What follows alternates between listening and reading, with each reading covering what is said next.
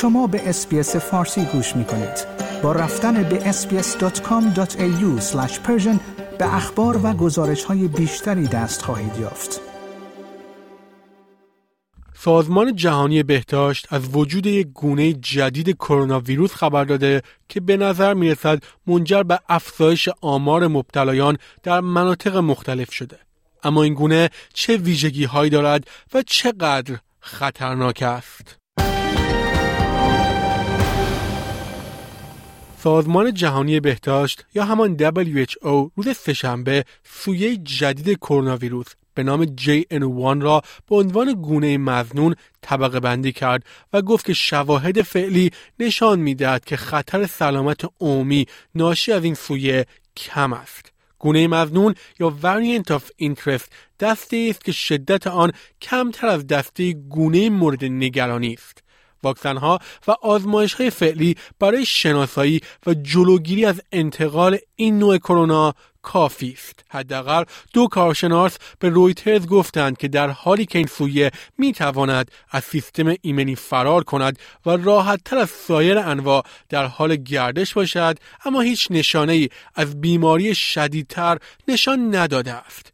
اندرو پکوز ویروس شناس در مدرسه بهداشت عمومی جانز هاپکینز برومبرگ در ایالات متحده گفت در حالی که ممکن است موارد ابتلای بیشتری در این نوع وجود داشته باشد جین خطری بیشتر ایجاد نمی کند.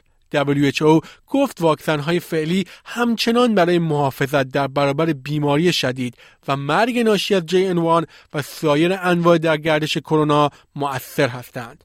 مرکز کنترل و پیشگیری از بیماری های ایالات متحده یا همان CDC در اوایل این ماه گفت که بر اساس آخرین تخمین ها تا 8 دسامبر نوع فرعی جین وان حدود 15 تا 29 درصد موالد ابتلا در آمریکا را تشکیل می دهد. پروفسور جیمز کرایر رئیس واحد مدلسازی اپیدمیولوژیک در دانشگاه موناش است. او می‌گوید موجی از عفونت های کرونا در جامعه استرالیا هم مشاهده می شود.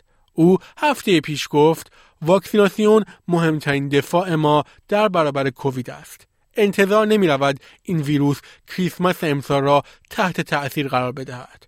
کووید 19 اکنون به عنوان یک ویروس بومی یا همان اندمیک در نظر گرفته می شود و نمی توان آن را به طور کامل از بین برد.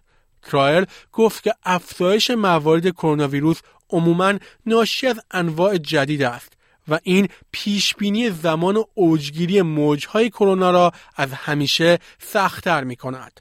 با کاهش قابل توجه تست کرونا آمار روزانه تعداد مبتلایان تصویر واضحی از وضعیت شیوع ویروس ارائه نمی دهد. اگرچه محققان همچنان می توانند با روش های خلاقانه ای مثل میزان پذیرش بیمارستان ها و آزمایش فاضلاب ها برای مشاهده عوامل بیماریزا بر امواج کرونا نظارت داشته باشند. موارد ابتلا به کووید در بریتانیا هم در حال افزایش است. در این کشور داده های مربوط به هفته منتهی به 9 دسامبر نشان می‌دهد که موارد ابتلا نسبت به هفته قبلی 39 درصد افزایش یافته است. جن وان ارتباط نزدیکی با مدل BA286 دارد. یکی از انواع اومیکرون که برای اولین بار در ماه جولای کشف شد. به گفته CDC این دو نوع تقریبا یکسان هستند و تنها یک تفاوت واحد در بخشی از ویروس وجود دارد که با آن اجازه می دهد به سلول های انسانی حمله کند. CDC می‌گوید این واقعیت که JN1 مسئول بخش فضاینده از عفونت هاست نشان می‌دهد که این ویروس مصری تر است یا به زبان دیگر در غلبه بر سیستم ایمنی بدن بهتر عمل می کند.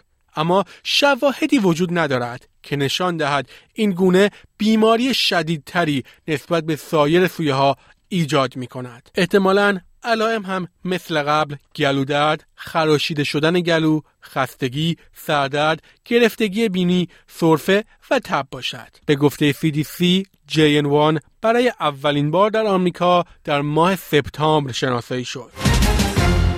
شنوندگان گرامی این گزارش همکارانم از SBS نیوز بود که من نیو صدر از SBS فارسی تقدیمتان کردم آیا می خواهید به مطالب بیشتری مانند این گزارش گوش کنید؟ به ما از طریق Apple Podcast، Google Podcast، Spotify یا هر جای دیگری که پادکست های خود را از آن می گیرید گوش کنید.